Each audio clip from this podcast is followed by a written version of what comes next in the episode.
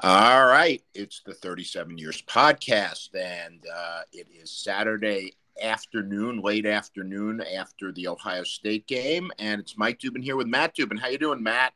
I'm good. I'm good. Yeah, happy to talk about a bunch of topics today and, and get right into it. Yeah. So listen, let's start. There's a lot of many more topics than I thought we'd have. Let's start though with the big topic, which is obviously the Jets. The Jets Sunday Night Football, Kansas City, all of the celebrities there Taylor Swift, Blake Lively, uh, Paul Rudd, many, many others. It was the hottest ticket, the highest rated game for NBC since the Super Bowl. Jets down 17 nothing. And all of a sudden, we thought this was going to be a long evening. And then something unbelievable happened and made a lot of us eat crow Zach Wilson played the game of his life, and the Jets went toe to toe with the world champs and almost won the game. Matt, initial thoughts on Sunday Night Football, and then we'll get into a few subtopics. Yeah, I honestly think the the primetime matchup for the Jets, obviously versus the Chiefs, the Kings of the AFC, and, and frankly the NFL. I, I thought it was a great game for the Jets, and obviously there's there's no solace in uh moral victories, but Zach Wilson played played his heart out. The the defense made some critical stops. And unfortunately, I think ultimately it came down to the to the refs and some of these missed calls and and bad calls, frankly, that that cost the Jets the game. But I think there's a lot of positive momentum heading into the next game, and you really can't expect uh, more from a team than what they did uh, that Sunday night. Yeah, there's there's no like as I heard Greeny say on TV this week, there's no moral victories, but there is, and that's sort of how I look at it too. I think that this is one, this is a game that they can build on, starting with Zach Wilson. After the first quarter, and I give the coaches a lot of credit on the offensive side they set up plays for him to succeed. He got rid of the ball quickly. He found like 10 different receivers. They played guys like Ruckert in the game. They played uh, Xavier Gipson in the game. They changed the attack. They seemed like for the Dallas game and the New England game, they were still using Aaron Rodgers' offense with no motion and anything else. There was play action, there was creativity in the offense. Uh, kudos to uh, Nathaniel Hackett and I think just Matt, your thoughts on what Zach Wilson did to prove us all wrong last week, and do you think he can build on it? Yeah, and this is something we previously discussed that in, in our own conversations. But the, the key distinction I want to make in the play calling is that at first you were right. They were there was a lot of adjustments, there was a lot of him reading the defense. And I think ultimately with Zach Wilson, it led to that overthinking and it led to bad decisions and it led to the lack of confidence. They started to figure out that if we can scheme up our playmakers, let them kind of dictate some of the offense, and let Zach lean into his strengths, which is that arm strength, arm talent, and you know, just being a great dynamic athlete, then we can win some games and, and really improve our offense. And I think that's the key distinction that Nathaniel Hackett and the rest of the Jets coaching staff did because ultimately a lot of it was on him to make it all work. And I think they figured out that they kind of have to rely on some scheme and some other playmakers to make things work. Yeah, I, I, I think it's interesting. I think that it was primarily a passing attack. Um, they they did, you know, and and it looked like in each of these times that Zach dropped back, he had one read. So he was looking, you know, for Conklin or he was looking for Ruckert or Garrett Wilson, or and Lazard made a few nice catches. Um, he was throwing back shoulder. What it wasn't was what they were doing in the Dallas and New England game, which was, you know, multiple receivers out and, you know, choice of six, which is sort of what an Aaron Rodgers offense was doing. Now, what they didn't do was really get much of a running attack going. Um, and I know that Kansas City was stuffing the run in the beginning game, but Breece Hall, I think, only got six carries. And once again, Dalvin Cook looked like um, he's still either getting in shape or not in shape or not able to play anymore. So I do think, Matt, that the running attack is something that they're going to have to get going. Yeah. And especially in the NFL, it's like one of those things that, especially in short yardage situations and just getting getting the the defense to kind of stack the box so you can throw the ball you need you need guys who can get four or five yards consistently i think the Jets run game has been pretty anemic. And you could say it's scheme, but I think a lot of the times it's the the run blocking hasn't been superb. And I think the running backs just haven't been super shifty for most of the time. Yeah, I, I think that's right, and I think that when we talk about the Denver game in a second, that I think we'll we'll get more of a feel for that. Now, I want to go back to Zach Wilson again because I think a critical thing will be to see if he can, um, you know, maintain this level of play. You know, certainly if he can exceed it, that's great. And it seems like to me, this seems like a story right out of Ted Lasso with with Robert Saleh as I thought about this a little bit, being a bit of a a Ted Lasso type character with with the intense positivity, has been telling us Zach can play when we didn't think he could. And to see Zach, I learned a lot last week in the post game show uh, on SNY when Zach came out and talked to the media. It was like a different person, um, and he took responsibility, obviously, for his fumble at the end of the game but it just seemed like this was sort of like one of those Ted Lasso evolutions between Saleh's positivity and then um, Zach's uh, sort of maturing as a player. Yeah, and, and I think there's going to be something telling about this Denver game. I think it goes one of two ways. The first may be that it's kind of the same Zach Wilson inconsistency that we've been acclimated to kind of seeing and that he's kind of just an up and down player. And then the second of which I think is the, you know, the ability for Zach Wilson to come out and really make a, you know, because I think he should have been sitting for three years before really stepping onto the field, if we're being honest, or really making that kind of third year jump. So it's going to be one of those two outcomes. Yeah, I mean, I look at this Denver game as one is a game that they must win uh, to maintain. Because if you, you now, I saw an interesting stat: the Jets had like the hardest schedule in the league for the first four games and have the 14th hardest schedule for the rest of the year. And if you just look at the next sequence of games, if they can beat Denver, they play Philadelphia. Um, at home, and then they have a bye. So the, if they beat Denver, then the Philly game, well, they won't be favored. It'll be sort of a house money game that hopefully they could win. But if they don't, they don't. Then they have the Giants, Chargers, and Raiders, and they should be able to win at least two of those games. So, and then the schedule gets progressively easier, with the exception of like the game in Buffalo and the game in Miami. Um, so all of a sudden, if you map it out, if they can win tomorrow, if they can show the progress you can be looking at like a, a 10 win type season, which puts them in the playoff mix. So I think what the biggest thing I see for the Jets is with the game in Denver tomorrow is one, come out and don't give up points in the beginning of the game. Don't get behind. Denver is nothing like Kansas City. And the defense has been a little leaky in these last few weeks where uh, they sort of play loose in the beginning and then tight in the end. Matt, your thoughts on Denver and what they need to do? Yeah, this this doesn't feel like the Denver of years past where they had a really robust defense and offense aside, I think you know Russell Wilson and whatever is going on there, but it, like they gave up 70 points to Miami, and and that's like obviously a fluky scenario, but this is a very beatable defense. There's no game wreckers. I don't really I think the Jets should have no problem scoring. And if they do have problem scoring, I think that's an issue in itself. Uh, so it's a great opportunity to go there and establish what they want to do tomorrow.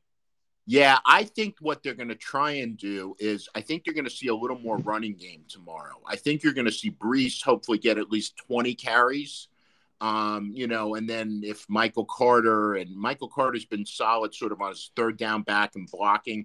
I think Zach, there should just sort of try and do the same thing, get him some controlled throws. I think if uh, he needs to build on the Kansas City game, I think that could be the step we need. And if they win the Denver game, they really set up the rest of the schedule pretty well. And I think, you know, Philadelphia will probably beat the Rams tomorrow and come into the Jet into the MetLife next week undefeated uh, which would set up another really exciting game for the Jets. And, you know, Philadelphia hasn't been playing great either. So that's like a whole other story. But I think the keys are Zach doing what he did last week, the defense not letting up lots of points in the beginning of the game, and getting the running game going early and often with Breece Hall leading the way.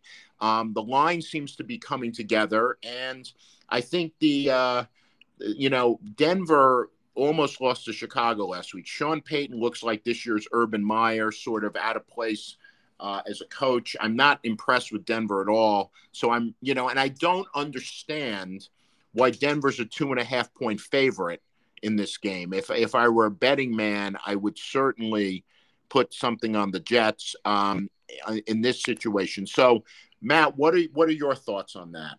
Yeah, kind of just final like closing thoughts on the Jets situation and kind of their um, you know game tomorrow. They need to win tomorrow. I, I think it's that simple. I think you can't you can kind of chop it up a bunch of different ways. You could say, oh, even if Zach does this, you got to just get the win tomorrow. Zach has to show some steps forward.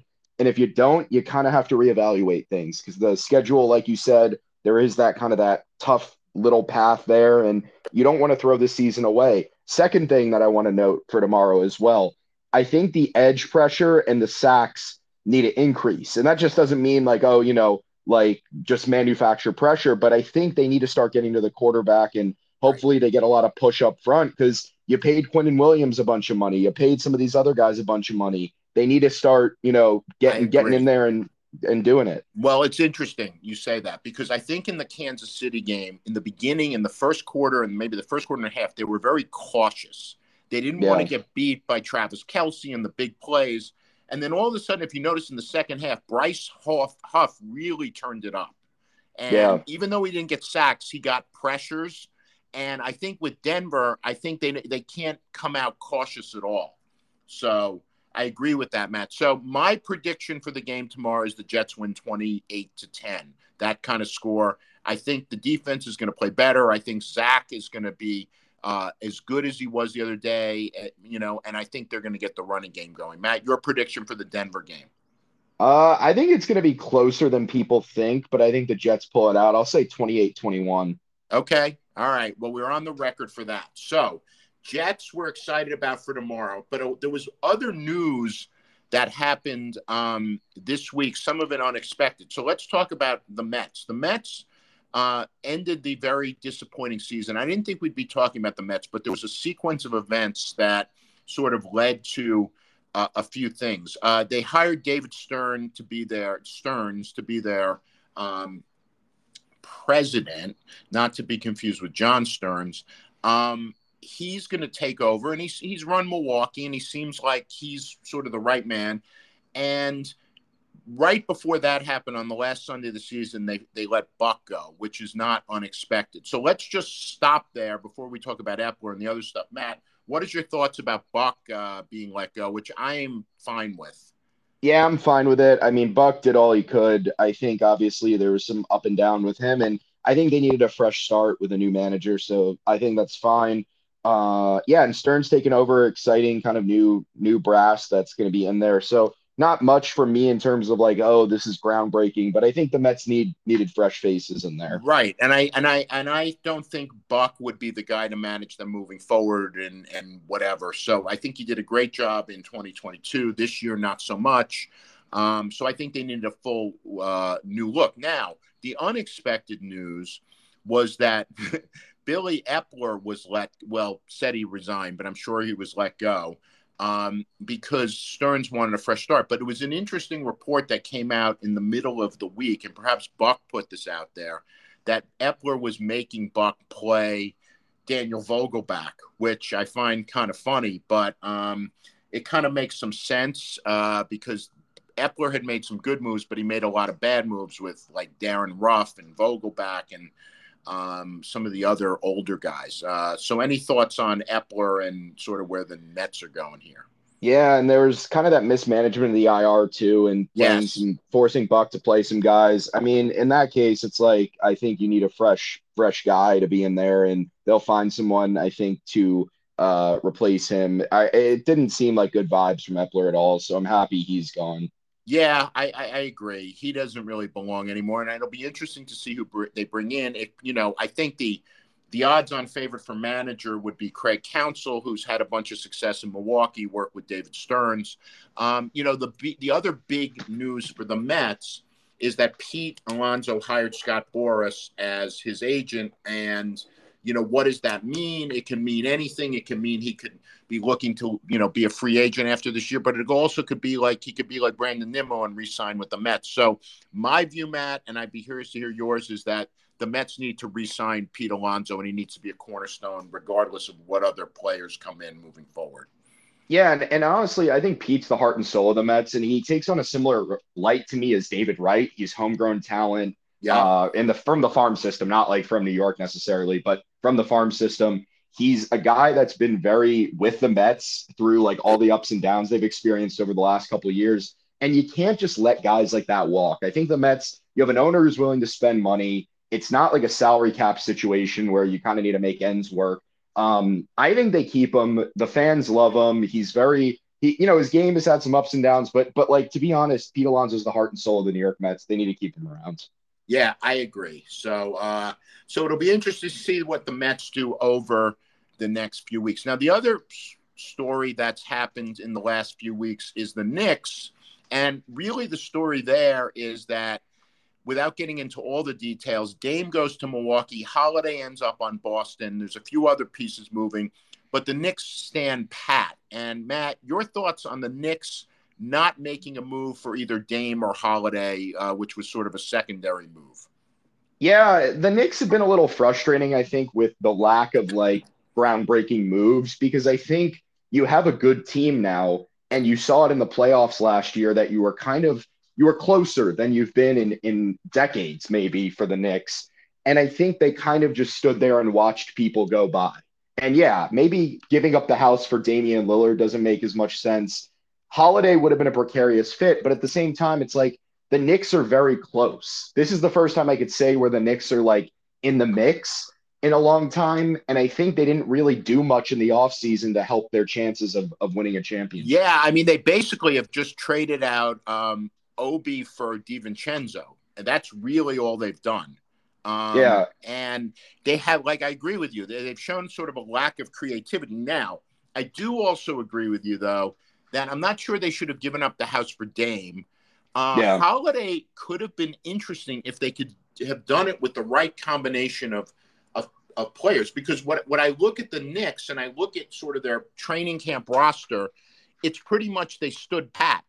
Um, yeah. And it's not, um, you know, they don't. And when Boston has moved forward, it looks like Milwaukee's moved forward. Philadelphia is sort of a mystery because it depends what they end up doing with Harden, and hopefully he doesn't come to the Knicks because that's a whole other set of issues. And the rest, you know, the other teams have made a lot of moves, and the Knicks now, I don't expect them to sort of take a tumble, but I also don't see them really moving beyond sort of first round of the playoffs unless they do something. Yeah, and and I'll kind of make a little bit of a counter to even what I said and, and some of your points as well. The the one thing that could be in the Knicks' favor is the the chemistry with this team. And that's a very underrated aspect of the NBA is that yes, you need to make splashes to kind of move up in the hierarchy of things, but weirdly enough, I think the Knicks have a very good sense of team chemistry now. And that may be to their advantage because, especially in the playoffs, especially as you go wind down the season, you're the Celtics have a lot of new guys. Even the the Bucks, even with their pairings, it's going to be a lot of new guys coming off the bench. The Knicks have a very solid core that really knows how to play together. So yes, they didn't improve the talent of the team, but they have a good unit together. Yeah, and, uh, and I look, and I think fair. I think they're still a playoff team. Don't get me wrong and they could probably go, you know, into the conference finals. I'm just like to your point though, I think that they're close and they didn't do anything, you know, that puts them over the top. Now they also didn't do anything that sets them back, which is, you know, which they've done in the past and all kinds of horrible signings. So yeah. Um, it's going to be interesting to see, but it's going to be more interesting to see if they make a move on someone, not so much in before the season. I don't think they're going to do that, but during the season, like the that's exactly that's exactly what I was going to say. I think the Knicks have to see how their season's going, and if there's like a true deficiency, like let's say even they're winning games, but it's like kind of like up and down, they're in the mix. I think you have to make a move for someone because. I mean, supposedly Zion, you know, Zion Williamson's been mentioned, some other guys have been mentioned, but it, they're going to have to see how things go during the season and, and kind of strike then if things aren't going ideal for them. Yeah, or if there's an opportunity to move things significantly forward because some other situation develops. So, yeah, I don't like to your point. I don't think it's going to be before the season, though. I think it's going to be an in-season move. And they did look. They have the the draft capital. They still have like expiring contracts like Fournier. So there's a lot of things they could do and it's going to be interesting to see, like to, to your point, how they start off, where they go, what they do. So uh, we're keeping our eye on the Mets. We're keeping our eye on the Knicks. And today we watched some college football. And uh, the, the, the game we were focused on in the early window was the Ohio State Maryland game, which at halftime was tied. And by the end, Ohio State took a dominant position. Matt, tell us about your thoughts on the Ohio State today. Yeah, so it was an it was a very interesting game. Ohio State sleptwalked through the first half. There wasn't really a lot of continuity on offense. The defense, I got to say though, the safeties have really looked good, namely Lathan Ransom, Josh Proctor, who are kind of late bloomers in the cycle of college football. Especially Josh Proctor was a guy who's been here for a while. Uh, so the safety play I thought was very good, Sonny Styles. But yeah, OSU sleptwalked through the first half. Second half comes around, it really was all about Ohio State. Just some great plays all around by the defense. The offense found its rhythm. Marvin Harrison Jr. looks like a generational receiver. Uh, the run game was terrible. They averaged like 1.6 yards a carry. So that was pretty terrible. The boundary runs aren't really working. Um, and Ryan Day ultimately needs to kind of figure that out and maybe hand off the play calling to someone else because it's it's not clearly working. So OSU game, I thought it was a good win. Maryland is a very, I think, a much better team than yes. the ranking indicates. They're not even ranked, but should be. Um, but yeah, it was. I think OSU slept walk through the first half, but a great second half. Yeah, so I'll give you a few, few thoughts. Um, uh, first of all, Ohio State had sort of the thing that doesn't get talked about a lot in college football. They had that great win against Notre Dame, which was unbelievable, and then they had a bye week. So the bye week sort of set them back, I think, a little bit. So they came out very sluggish in the first half. Maryland is the fourth best team in the Big Ten behind, you know, Ohio State, Michigan, Penn State, and then Maryland's right there. And so this was probably the second hardest game, definitely the second hardest game Ohio State's played to date. Um, first half terrible, uh, not even good coaching. I don't understand, and this was what the Jets made this adjustment. So if you want to draw a parallel with the Mets and the, the Jets and, and Ohio State, is they the Jets got rid of the first down handoff two yard run thing. Um, Ohio State didn't get rid of that, but in the second half they at least tried to get rid of it and uh, said, you know, we, we're not going to establish the running game like that. Marvin Harrison Jr. looks, as you said, as a generational talent who will a good chance be on the Giants next year with their very high draft pick they're going to have. Uh, yeah, he, he, would be perfect for them because they have absolutely no receivers. Um, the defense is coming of age, I think, and especially the safeties. And it's going to be very, very interesting in a few weeks when uh, Ohio State plays Penn State, and uh, you know, and then later on against Michigan because the defense talking about on TV today um, is not letting up the big plays like they used to. Yeah, and they're getting a lot of takeaways, which is very interesting. Yes. And, and today the pass rush was much more active. JT Tuimoloau got a nice sack. Uh, Michael Hall Jr. a nice sack, and they and Proctor the interception. I think Denzel or no Lathan Ransom had the other interception. So it's like they're they're starting to really figure this out. I think last year it was very much Ben not break. This year they're actually making plays to w- help the team win games, which I think was a big problem the last two years, is that they were kind of just playing not to make mistakes. And I think this year they're starting to make plays that ultimately helps them helps their efforts out. That's right. And I think Josh Proctor's interception saved the first half of them and saved the game from getting away. And then uh, you know, good coaching today too. I think in the second half they made some really good adjustments at, at halftime. So uh, really good. Matt, other college football, the Oklahoma Texas, what a game that was, huh? What a game. Red River always never fails to uh, disappoint me. And it was back and forth. Oklahoma took the victory this year, 34 30. Uh, you know, some really like I kind of was watching both games during I was watching the Ohio State game and watching the Red River Showdown, but it was Quinn Ewers didn't look great. I mean, it was one of those barn burner days that I think like just threw some bad picks, fumble, um, you know, but it was great back and forth action. I think Oklahoma's a team to watch this year. It'll be interesting in the Big 12, kind of the last year of the Big 12 all being together. So should be interesting going forward. But yeah, tough for Texas. This is a game they definitely circled. Uh, people thought they were in the you know college football mix, playoff mix this year, but might might send them home for the for the rest of the year. Yeah, I I, I think that was a that was a tough tough loss for them. I, I saw the end of that game. And uh, any last thoughts on college football? Other things you want to bring up? Yeah, I mean, I think I'm someone you know follows it pretty pretty closely. Uh, the top teams of the Big Ten are great this year. The Pac-12 is having some great great teams. Um, the SEC is kind of having a down year. I think that they're not as good as they've been. I think Georgia is a little shaky. I think the rest of the teams aren't as great.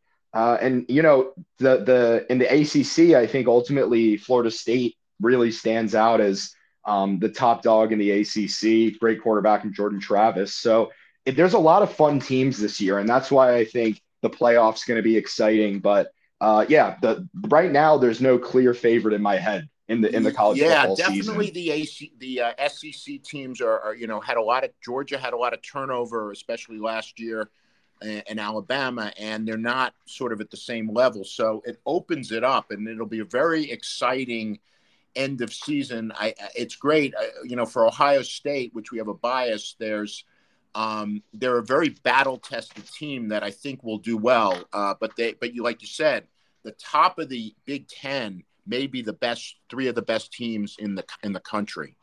Yeah, honestly, I think all three teams are really good this year. I think, you know, like I said, Michigan, obviously a rival school. I went to OSU, but Michigan's great. They got a good defense. Their offense right. is of similar guys from last year. Penn State's got a great quarterback in Drew Allar. Their defense is a lot of battle tested veterans. Um, and Ohio State's got a lot. So these are this is fun because there's three very good teams yeah. this year in the Big Ten. I think the concern for Michigan is they play no one until the last yeah. three weeks of the season when they play Penn State, Maryland, and Ohio State. So while Penn State and Ohio State, I believe, play in two weeks, um, and Ohio State's already played Notre Dame, and Penn State's had a few tougher games. Oh, Michigan doesn't play anyone hard in the Big Ten West. You know, like where Penn State and, and Ohio State, I think, have to both play Wisconsin, who's not great, but you know, better. So, yeah, um, it's going to be interesting to see how we end up here. So, uh, pretty full episode here. Jets, Mets, Knicks, Ohio State College.